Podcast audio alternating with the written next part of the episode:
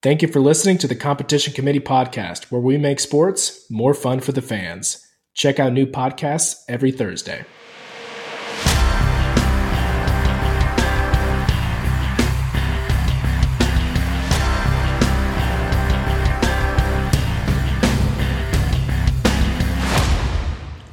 Welcome inside the Competition Committee podcast. I am your host, Parker. Joining me, as always, is J J. And previous episodes, we've been coasting a little bit, but this episode, we've got our foot on the gas. So we've got some quick hitters to share with you guys. We'll play a game called High Leveraged Over Under, discuss an alternative approach to the transfer portal, review an email, and give out our bold predictions. Before we jump right into our quick hitters, let's bring in our third committee chair, Johnny. Big game coming up against the forty-niners this weekend. Who do you think will fare? Eagles versus forty-niners. Well, I mean, what kind of an Eagles fan would I be if I thought the forty-niners were going to beat us? So we'll get into that when we talk about our, our hot picks for the week. Okay. But I think the Eagles are going to find a way to win this one too. All righty. A little teaser there. Let's jump into our first quick hitter. I think we've given up on the ability to keep it within one hundred twenty seconds, but we're going to give it another shot here. Our first quick hitter is talking about how the N F L Q Bs, are they too important to their teams? We've got some teams that had very good quarterbacks, playoff teams. They've lost their quarterback, and now they're potentially not playoff teams.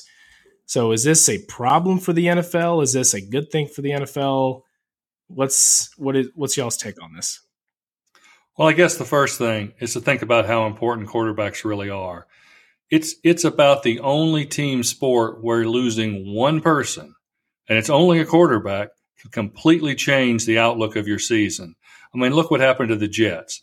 The Jets lose Aaron Rodgers. They go from what everyone thinks is a playoff contender to one of the worst teams in the league. The Bengals, who are coming back after their quarterback, Joe Burrow, was hurt early in the season, they're coming back, and they're on a winning streak. He gets hurt, and suddenly it looks like they're not going to make the playoffs. You've got the same kind of problem in Minnesota. Where else have we lost a quarterback that made a difference? Titans. Yeah, the Titans. So the Titans lose their quarterback. You've got a you've got a team that is a multiple hundred million dollar annual operation, and it hinges on one person. It seems that like no other sport and no other event, one person can make such a big difference. Well, they got the ball in their hand almost one hundred percent of the time, and that one person is going to be mostly responsible for the progression of the ball, the fumbling of the ball, the turnover of the ball, the scoring of the ball, just because they have the ball so much in their hand. Similar to that, I guess close would be the point guard of the N B A. They're the distributor. They're bringing the ball up, and they're passing it off to a scorer. So they're not as important, but I think the player with the most amount of time with the ball in that particular sport is going to be the most valuable. I guess I would argue the difference between your number one point guard and your number two point guard is a small fall off. I mean, it's hard to say in percentages, but it might be they might be fifteen percent not as good. But when you see quarterbacks, the difference between your starting quarterback and your second string quarterback can be an efficiency of fifty percent or something. I think the position is so difficult and so very few people can play it well that when that there just aren't enough people that can play it well, and you end up with people who haven't had the ball in their hands, and they're trying to run this hundreds of millions of dollar operation, and they just can't do it. I don't know what the N F L can do, but I think they do have a problem. It's sort of a problem, but it's also contributing to the popularity of the sport. I mean, almost the majority of their stars of the league are quarterbacks, and they're marketing off these big names. You know, some people might say it's a problem, but, you know, these big names are drawing in viewers to to watch these games. I mean, no one's tuning in to watch the Josh Dobbs Vikings versus the Zach Wilson Jets on a Thursday night football game, but they're going to tune in to watch Mahomes versus Josh Allen or Mahomes mm-hmm. versus Jalen Hurts. Yeah. I mean, I agree. I mean, you look at some of these these teams. I mean, that is really what they're known for. I mean, Patrick Mahomes is, is basically like the face of the N F L now, right? I mean, he is so popular. I, I don't know how you would get around that, given the, the nature of the sport. I mean, you look at how complicated these offenses are, how long it takes you to learn the playbook, to get in sync with the wide receivers. I mean, I don't know how else you do it. Well, this this is interesting. Let's go back and look at the nineteen seventy-two Dolphins. I bring them up all the time. nineteen seventy-two Dolphins had a Pro Bowl quarterback, Bob Griese. He got hurt early in the season, about game three, and Earl Morrall, Earl Morrall came in. He, at the time, was the oldest quarterback to ever play in the N F L, led them to an unbeaten season. That's the kind of thing that can't happen anymore because the quarterback has become too important. I don't know how we fix it. I do think it's a problem, and I'd almost argue, Parker, that your point proves it's a problem because in New York, the Jets are not as popular as they should be because they lost their quarterback. Cincinnati's not as popular as they should be because they lost their quarterback. So the fact, the very fact that they are the face of the league also means that losing them is that much more, more damaging. All right. Moving on. Quick hitter number two. This past Sunday Night Football game, we had the absence of Chris Collinsworth. Some would call him a little creepy, and he was subbed in for somebody who was a little bit even more creepier than him, Jason Garrett. I don't know if you guys ever have seen him. Anytime he says something, he quickly stares at the camera and gives a really strange smile that makes me feel uncomfortable. But he did not do very well in substitution for Chris Collinsworth. And there's some strange reasonings as to why he wasn't there on the Sunday Night Football game. A excuse that was thrown out by Mike Tirico was he had to spend some more time with his family after missing Thanksgiving. There was another interesting story about how he had to get rid of eight hundred dollars worth of fish he accidentally bought for Thanksgiving. Just some strange things going on. Is there is there more to this story? Is it just simply he just needed more family time? Well, more family time is what everybody says when they step away from sports. I need to spend more time with my family. That might well be true. I think that the fact that he accidentally bought eight hundred dollars worth of fish is really, really funny. And that shows up. Fish stink, and it shows up in your house for Thanksgiving. And all of a sudden, you're telling the kids and the grandkids, we don't have turkey this year. We have fish. I mean, I can understand accidentally buying twenty dollars, maybe one hundred dollars by accident. But how do you accidentally buy eight hundred dollars worth? Has that ever happened to anybody? I mean, I will say this, though. I mean, I don't know what this guy makes, but I'm guessing eight hundred dollars is not going to break the piggy bank. I'm betting this is a guy who might go to New York City and spend four hundred dollars on a meal or, you know what I'm saying, whatever. I mean, I'm just saying for instance. So I think it's got to be more to that than just the fish. I mean, I mean, I know enough people I could give some fish away. Right? I mean, you don't have to eat all the fish yourself. I mean, it isn't like, you know, you can't buy a turkey now because he spent the eight hundred on, on fish. So got to be more to it. Jason Garrett was awful. I mean, he wasn't a very good coach mm. and he was terrible as the commentator. I, I started listening to the game and didn't know who, know who it was. And I thought, where's Collinsworth? I really don't like this guy. I don't know why you think Collinsworth is creepy because I think he's a great commentator. I think he's a great commentator. He's just he's just a little creepy. He's got that, now here's a guy. He just kind of gives you that little old creepy Uncle Charlie kind of act to him. And he's a great commentator. I like him. He just kind of gives off a little bit of creepy vibes. I, I think if you're an older guy, the worst thing you can get called is creepy because you can't undo yeah. it. Now here's a guy. All righty. Let's go to our last quick hitter here. Deion Sanders, the notorious coach of the Colorado Buffalo, he finished the season four and eight, and last year his team finished the season one and eleven. So a pretty decent improvement from last year. Would y'all consider this a success or a failure? Granted, they did start the season three and zero. They were the most hyped team in September. Everybody was tuning in to watch their games. But quickly, They lost their star wide receiver for a few games. They started losing some games. People started to tune out. They're even starting to lose some of their recruits. So even finishing the year four and eight, do y'all consider this a success for Deion Sanders, Colorado Buffalo? I'll say it was a resounding success. The Colorado Buffalo team had no hype, no energy, and no interest. He sold out every home game. It's the first time since nineteen ninety-six that every home game's been sold out. They were on national television. National television even put them on at some unique times so they didn't have to go against other games. If you remember early on in the season when they were still winning, they were playing at midnight on the East Coast, and people were staying up and watching them.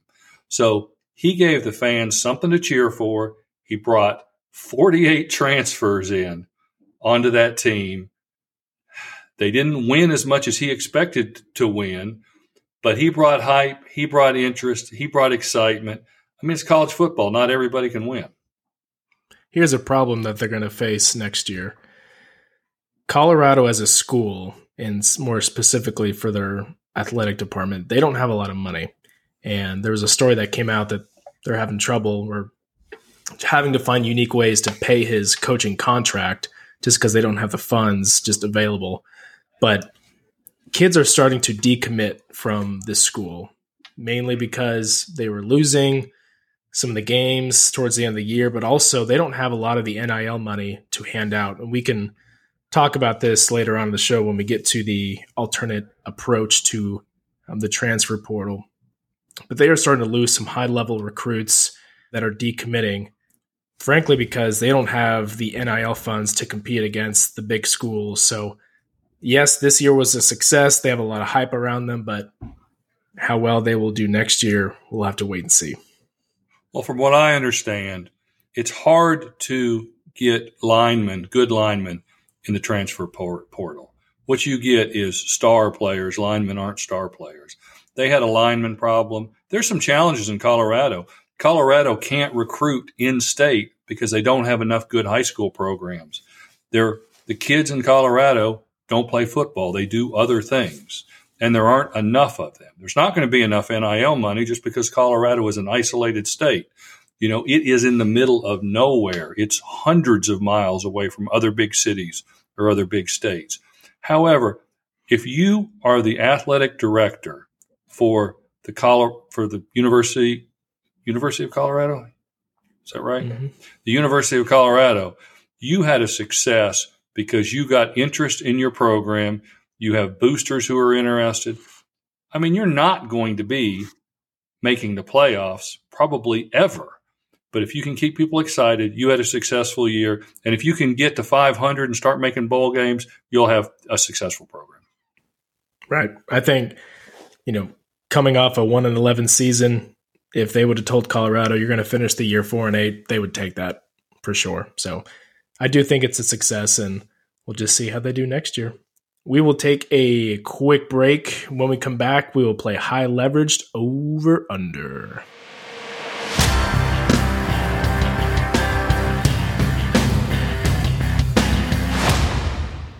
Parker, you're really energized today. Well, of course I am. I just watched the new Van Halen Hot for Teacher video on M T V. M T V. I want my M T V.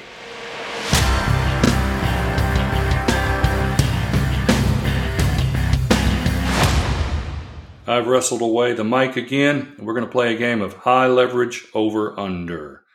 You guys know the rules, and our listeners are real smart. Johnny, pick a number from one to eight. Let's go with number seven. Number seven.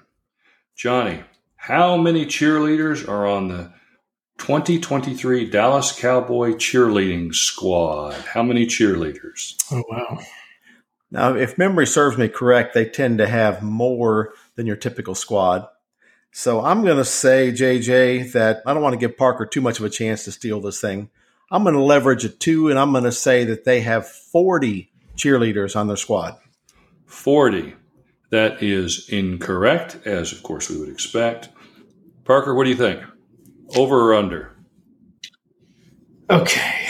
I think I'm trying to remember the last time I went to a game, if it's like twelve on one side, twelve on the other, or if they do like, oh, mercy.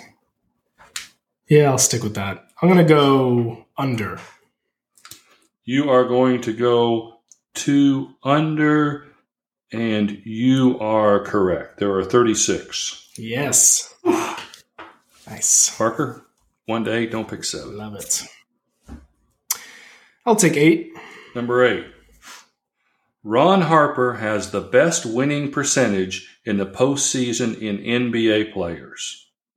Let me read that again to make sure you understand it. Ron Harper has the best winning percentage in the postseason of N B A players, and that's players with at least forty games. He played one hundred twelve postseason games. How many of those postseason games did he win? Get my calculator out here. Good old Ron Harper. one hundred twenty games he played? No, one hundred twelve. Oh, okay. I will say um, he won seventy-eight of those. seventy-eight. And leverage it. And I'm going to leverage it a one. One. You are incorrect. Johnny, do you think he won more games than that or less games than that? Less games than that, J J. Less games. You're going to go under. And that, unfortunately, is incorrect. No, no, no, no, no. I'm sorry. That is correct. That is correct. I said it wrong. It is correct. So you have one. Did I mention I was leveraging that a four? This this is one of these that doesn't hardly seem doesn't hardly seem fair to Parker. Parker guessed seventy-eight. He won seventy-seven. That was amazingly close. I was going for sixty-nine to seventy percent of the games he won, which would be that number. Okay. That's pretty darn close. Okay. So hopefully I'm not going to mess this up. So let me write this down. So you've leveraged it. You've used a two so far. Parker, you used a one. Johnny, pick one to six. One to six. I'm going to go with um, a six, please. Six. The snowiest N F L game ever was played. The snowiest N F L game ever was the Bills hosting the Colts on December tenth of two thousand seventeen. How many inches of snow fell during the game? Uh, that was pretty darn close to twelve inches, J J. twelve inches. What would you like to leverage? You going to leverage it? You have a one, three, or four. I'm going to be bold on this one and guess a one. Ooh. Okay, that is incorrect. Parker, do you think there are more or less than that? I'm going to go less and say that was seven feet of snow. Wait, he said twelve inches. Oh, sorry. Seven inches of it. Wait, okay. No, wait a minute. He, he gets twelve feet. No, no, no, no. Okay. No, sorry. So you're saying. For some reason I thought you said. Uh, you're saying under. You don't sorry. actually have to guess the number. You're just saying under, correct? Yes. Okay. You are right. It was nine inches of snow. So I would have guessed that to be much higher than that. Yeah. Especially playing in Buffalo. So the score as it stands right now is Parker three, Johnny one. Oh, but it's an uneven amount. Let's not record. Let's. I will not report the score right now. Parker, one to five. Give me two. Two. Johnny's going to hate this. Hate this that he didn't get it. In nineteen thirty-four, the Philadelphia Eagles beat the Cincinnati Reds by the largest winning margin in N F L history. How big was the margin? I thought we were playing high leverage, true or false. I was about to say that's a false statement. I'm going to leverage this a two here and guess the margin was seventy-four points. seventy-four. It was definitely less than that. Definitely less. You're going to go under, and you are correct, Johnny. It is was. sixty-four points. So dang it. Now the score is, in fact, tied three to three. Johnny, pick okay. one, three, four, or five. Let's go number one. Number one. The 76ers, the 76ers hold the record for the longest losing streak in the N B A. How many games did they lose in a row? Why, J J, that would be pretty close to forty-five games. forty-five games. That, of course, is incorrect. Oh, I'm well, you knew it was going to be incorrect anyway. You want to leverage it at three or a four. Right. No one ever gets them right. Lowest possible three. Okay. Leveraged a three, incorrect. Think it's more than that or less than that, Parker? It's got to be way less than that. It's, I, I, if I could throw a guess out there, I was going to say twenty-seven. You're going to say under? Yeah, under around twenty-seven. You are extremely good at this game. It was twenty-eight. Wow. I am so impressed. Okay. Parker, three, four, or five? Four, please. Number four. Bart Starr, not Tom Brady, has the best postseason winning percentage of any N F L quarterback playing at least ten postseason games. How many of the ten postseason games he played did he win? I'm going to leverage this a four because I'm feeling I'm feeling in the groove here, and I'm going to say he won eight of those ten. Eight of those ten. That is incorrect. Johnny, do you think he won more than eight or less than eight? A smart man would go with the odds and bet lower, but, you know, I've never been accused of being too terribly smart. Bart Starr was the man. I say he was either nine or ten, so I'm going higher with four. And you are correct. He won, he won nine for a ninety percent winning percentage in postseason, and Brady won forty out of fifty-two, which is seventy-seven percent. Which is astounding when you think about it. forty That's out of fifty-two. Crazy. Okay, I'm having a hard time keeping the score, keeping the score straight right now, but Johnny is winning by one. Johnny, pick three or five. Let's go with number five, J J. Number five. The Sacramento, the Sacramento Kings are the oldest team I'm sorry. The Sacramento Kings are the oldest team starting this N B A season. What is the average age of the player rounded to the nearest year? Wow. All right, J J, I'm going with twenty-seven. twenty-seven. That, of course, you are leveraging this a four because that's all you have. A four. Okay. That is incorrect. Parker, do you think the average age is over twenty-seven or under twenty-seven? That was a good number to throw out, Johnny. I'm going to go over twenty-seven and say twenty-nine. It is twenty-nine. So, wow, Parker. Good job. Wait, let's see if I'm, I'm so confused. So I get four points in, in that? Yes. Interesting strategy this game because I thought it was higher than twenty-seven. But I'm like, well, I don't want to make it too easy for Parker in case I overshoot. You know, it's like. Right. twenty-seven was a good number to throw out. The Thunder is the youngest team at twenty-three point one years. Wow. All right. Good game, Parker. Well, no, Parker still has one more, so Johnny still has a chance to. Oh, I can steal. Okay.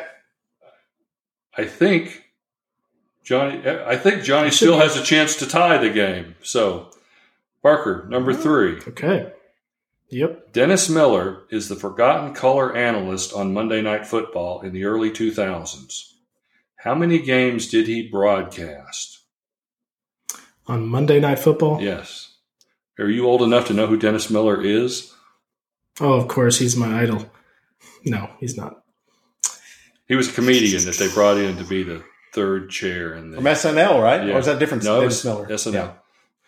I'm going to guess he did it for... Three, two or three seasons. So let's see. He broadcasted around forty games. forty games. That is incorrect. Johnny, to tie the game, do you think do you think he broadcast more than forty or less than forty? Unfortunately, Dennis Miller was great on Saturday Night Live, but I don't recall him being particularly good as a broadcaster, so I'm going to say he didn't make it that far. I think less. You are correct. He broadcast oh. he broadcast thirty-two games. I guess there are a lot of things that ought to change on this game. One thing is I should have a tie-breaking that was question, two seasons. Which I don't have.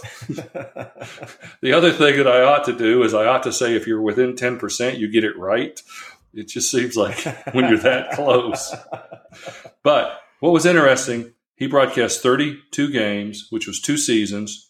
They actually had a doubleheader to start Monday Night Football, both of those seasons, but obviously he didn't broadcast both of them, so he just broadcast on one of them. And he wasn't very good. Uh, it was unfortunate. No, I remember hmm. being disappointed. Okay, so we've got a tie game. Thanks. We'll be right back after the break.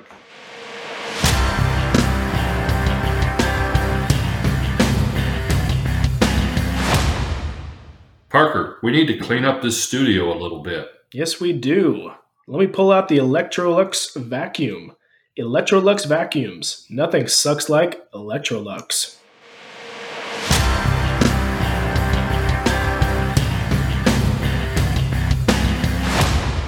Alrighty, welcome back, everybody.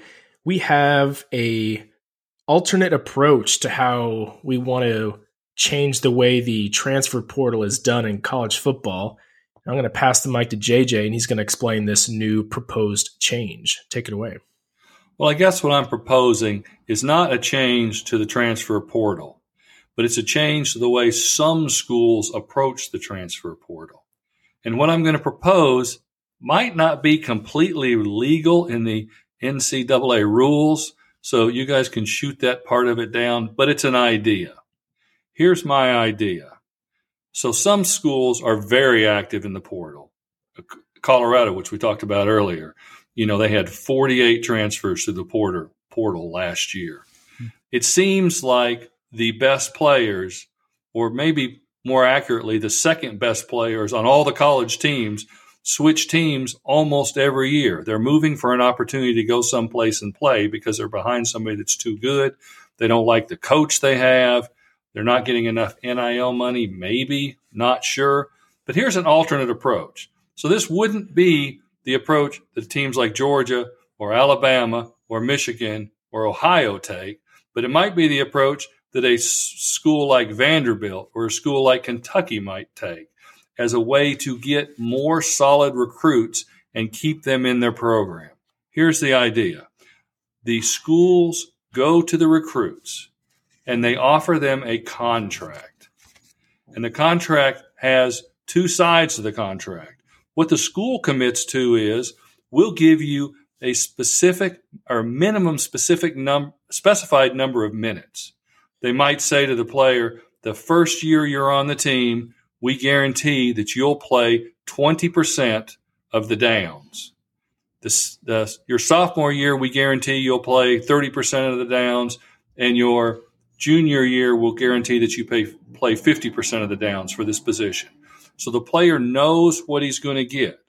The school also makes a commitment with N I L. They say, and this is the part that I'm not sure is legal, they say, here are the N I L people that we have lined up, and this guy and this guy and this guy want to want to hire you for your name, image, and likeness, and this is how much they're going to pay you. And the third part that the school commits to is the school says, we promise that our coach will stay with the program for a certain number of years. They might say he will be there for two years or he will be there for three years. And that's what the school guarantees to the player to get the player to come to their program. What the player guarantee, what the player commits to is he says, I will play for whatever agreed specified number of years, probably three. He says, I agree that I will play for, for you for three years. If the school reneges on any part of their agreement, they don't give him the minutes, he doesn't get the N I L money, the coach leaves, then he's free to leave to break his contract and go wherever he wants. So he just goes into the portal. But if the school keeps their commitment, the player keeps his commitment, then we have players staying with teams, staying with coaches, and maybe building programs that are on the second tier, just below the top programs, that can get better. What do you guys think?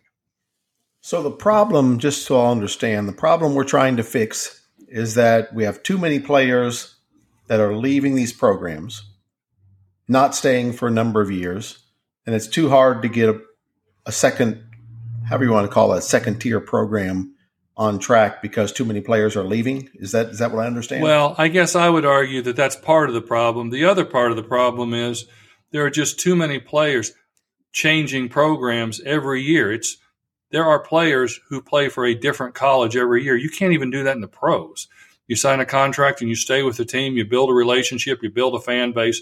None of that's little of that is happening when as soon as a player is unhappy, he can leave. So he gives up that ability to leave, but the school also has to commit to treat him a certain way. So what are the teeth in this proposal? Let's just say you're a star athlete. You're not getting the playing time you would like to get, but maybe the coach is technically following the rules of this contract. How would you stop this player from going and playing for another school? That's the part I'm not sure is legal. You make them sign a non-compete clause. The non-compete clause says during this period, if these commitments are kept to you, you you cannot play for somebody else. I mean, there's non-compete clauses in industry all over the place. Yeah. I just I don't know if I'm on board with the committal of number of minutes to play. I mean, these are still kids that are still trying to learn the game, and especially in college, they're still trying to be coached. And just coming from a Georgia fan, you know, the way Kirby Smart does it, I mean, he rotates a lot of guys in and out. You know, if they're playing well, they're going to play more. If they're not playing well, they're not going to play as much. And I don't think, you know, a coach like Kirby Smart's going to like the idea of, well, this guy is under contract. I'm going to have to play him even though I don't want to, even though he doesn't deserve it. I guess since he's under contract, he needs to play sixty percent of the minutes. I have to throw him in there. Kirby Smart's not going to use this program. He's going to stick with the program he's got because he has the best first-string players and the best second-string players, and the best third-string players are the ones who are kind of leaving him, and he's okay with that because he's got the best first and second. He's not going to use this program. But programs like Kentucky are going to be able to steal some of those players that would have gone to Georgia but not started and, and take them to Kentucky or to Vanderbilt or one of these other schools and maybe build a program that way and get the get those – those second tier, second tier or third tier players a chance to get exposure and maybe make it to the N F L where they couldn't at Georgia because they're just playing behind somebody that's too good. All right. We're going to vote on it? So let's ignore the fact that it might be illegal. It might not legally work. I know that uh, I know that uh, no compete clauses are extremely hard to enforce, almost impossible. So, yeah, that another thing that I was trying to wrap my head around is telling players how long the head coach is going to be committed for. I mean, that I, I feel like that would be a hard thing to set in stone. I mean, some of these like Jimbo Fisher, I mean, he signed a huge contract for multiple years and they just let him go just because of he wasn't getting the results the school needed. I mean, for that instance, they would just, well, even though we want you to be fired, we promise these players that you would be here for two more years. When a coach leaves, either because he he's fired or maybe maybe make coaches sign true non-compete clauses so that they can't leave and go to a better program. But when a coach leaves, leaves, if you are this school that has this arrangement, you lose all you lose all tie to your players. Maybe they stay, maybe they don't, but they don't have to stay. So, again, I'm saying that not all schools do this. fifteen, twenty, thirty percent of the schools take this approach. Everybody else stays with the portal. Okay. All right. Well, let's vote. I'll start. I, I do think something needs to be changed as far as how this transfer portal thing works. I like the idea of a contract style where players have to commit for a certain amount of years. I'm not sure if this specific example would work, but I like the idea of it, so I'm going to give it a six out of ten. Johnny? You know, kind of with you, Parker. I like the idea. I like the concept behind it. I'm just not sure they're going to be able to enforce no non-compete contracts on these players or on the coaches. So I think in theory, it would be a great idea. I think making it work is going to be tough. So I'm going to say – I'll give it I'll give it an eight. I like the idea. I'm just not sure it's in the real world it'll fly. Okay, well, I'm going to do something completely out of character. I thought of the idea, tried to make it work, can't make it work in my head. I'm going to give it a four. I don't think it's that good of an idea. I think that, okay. I think that gives us an average of six, so it doesn't go anywhere. Okay. Well, we are not sending this to the N C double A. We will take another quick break. When we come back, we will dig into an email and give out our bold predictions.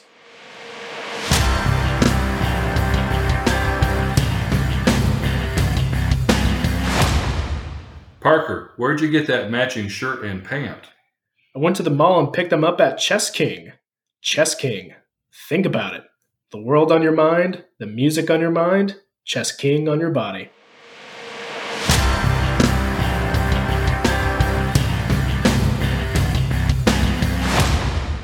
Alrighty, we have an email from Amani from Chicago. She writes, "Gentlemen, let's address a trend that nobody is talking about. Waving hello and goodbye. My son is almost a year old now, and he isn't doing something that I thought all babies did. He is not waving bye-bye when we leave the presence of others. So I looked around and noticed that almost no one waves when they greet or leave others. When did waving disappear? More importantly, why did waving disappear?" Interesting.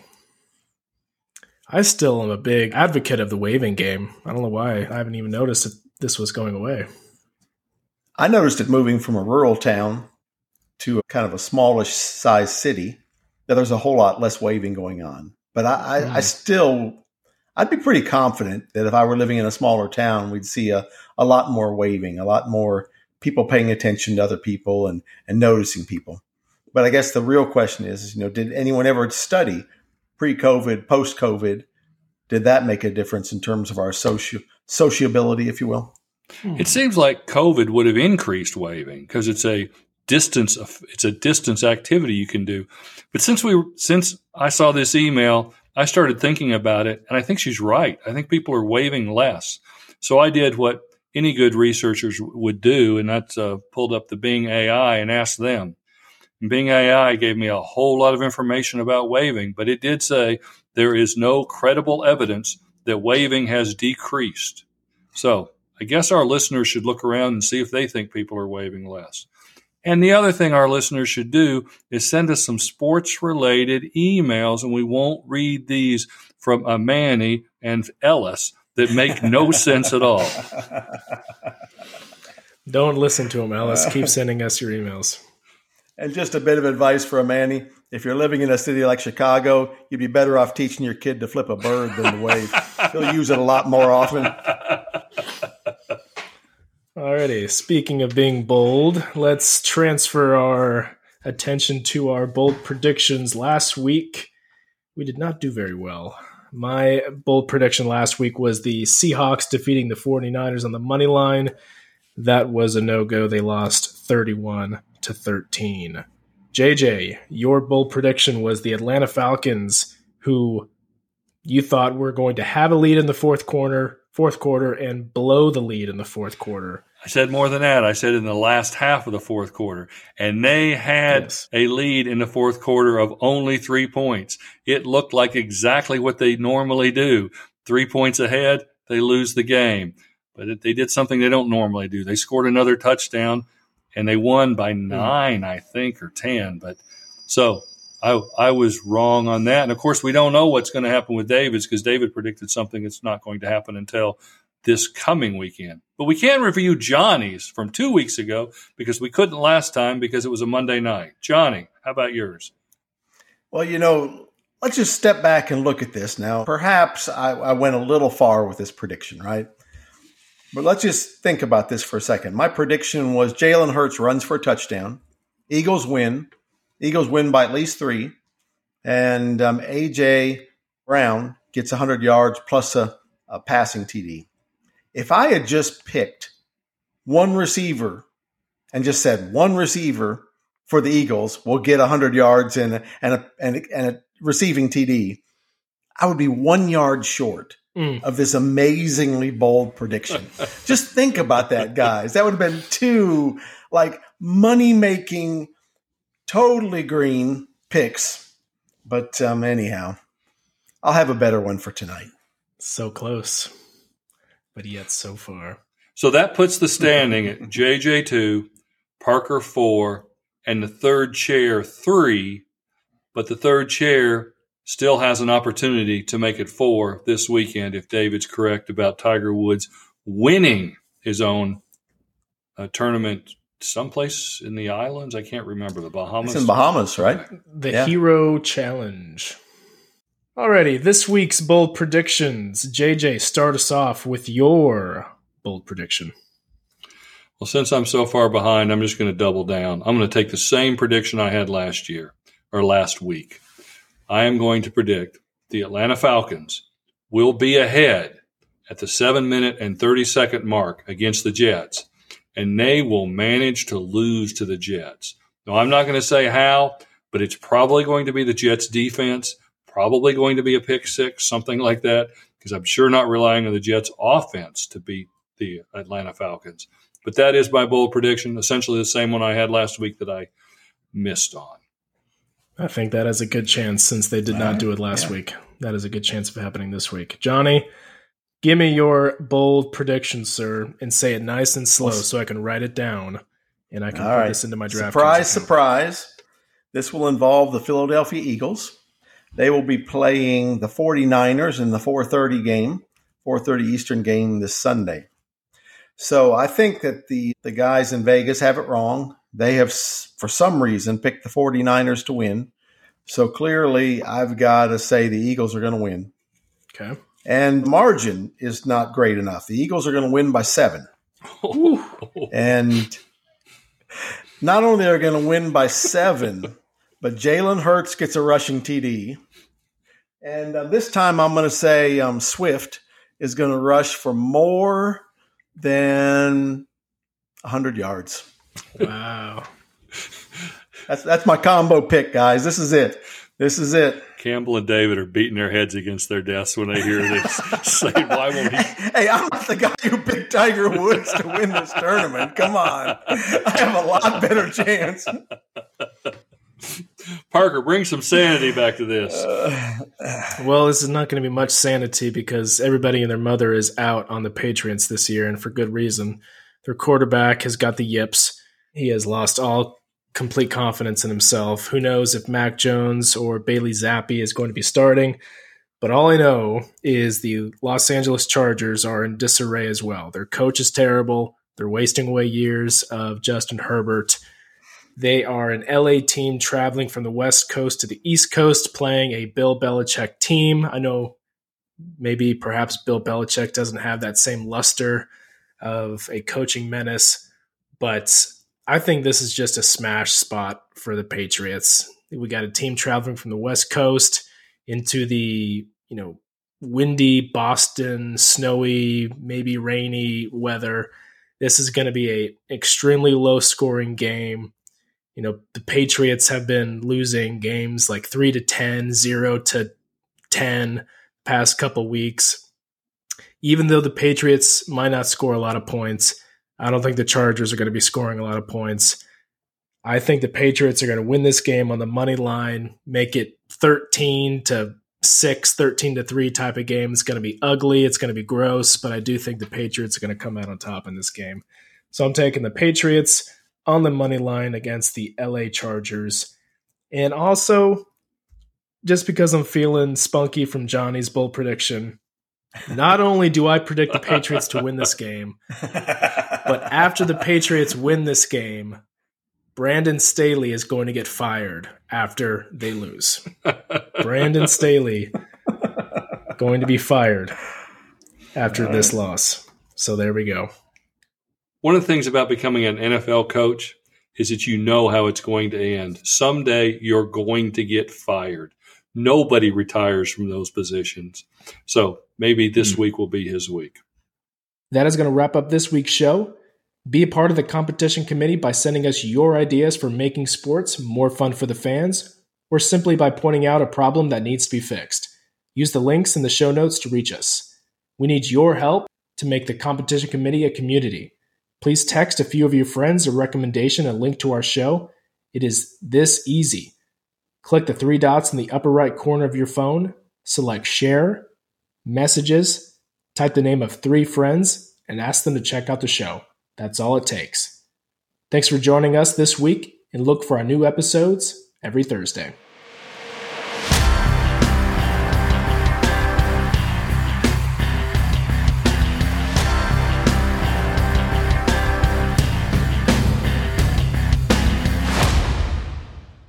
The last thing I saw was that darn monkey trying to put the cork back in.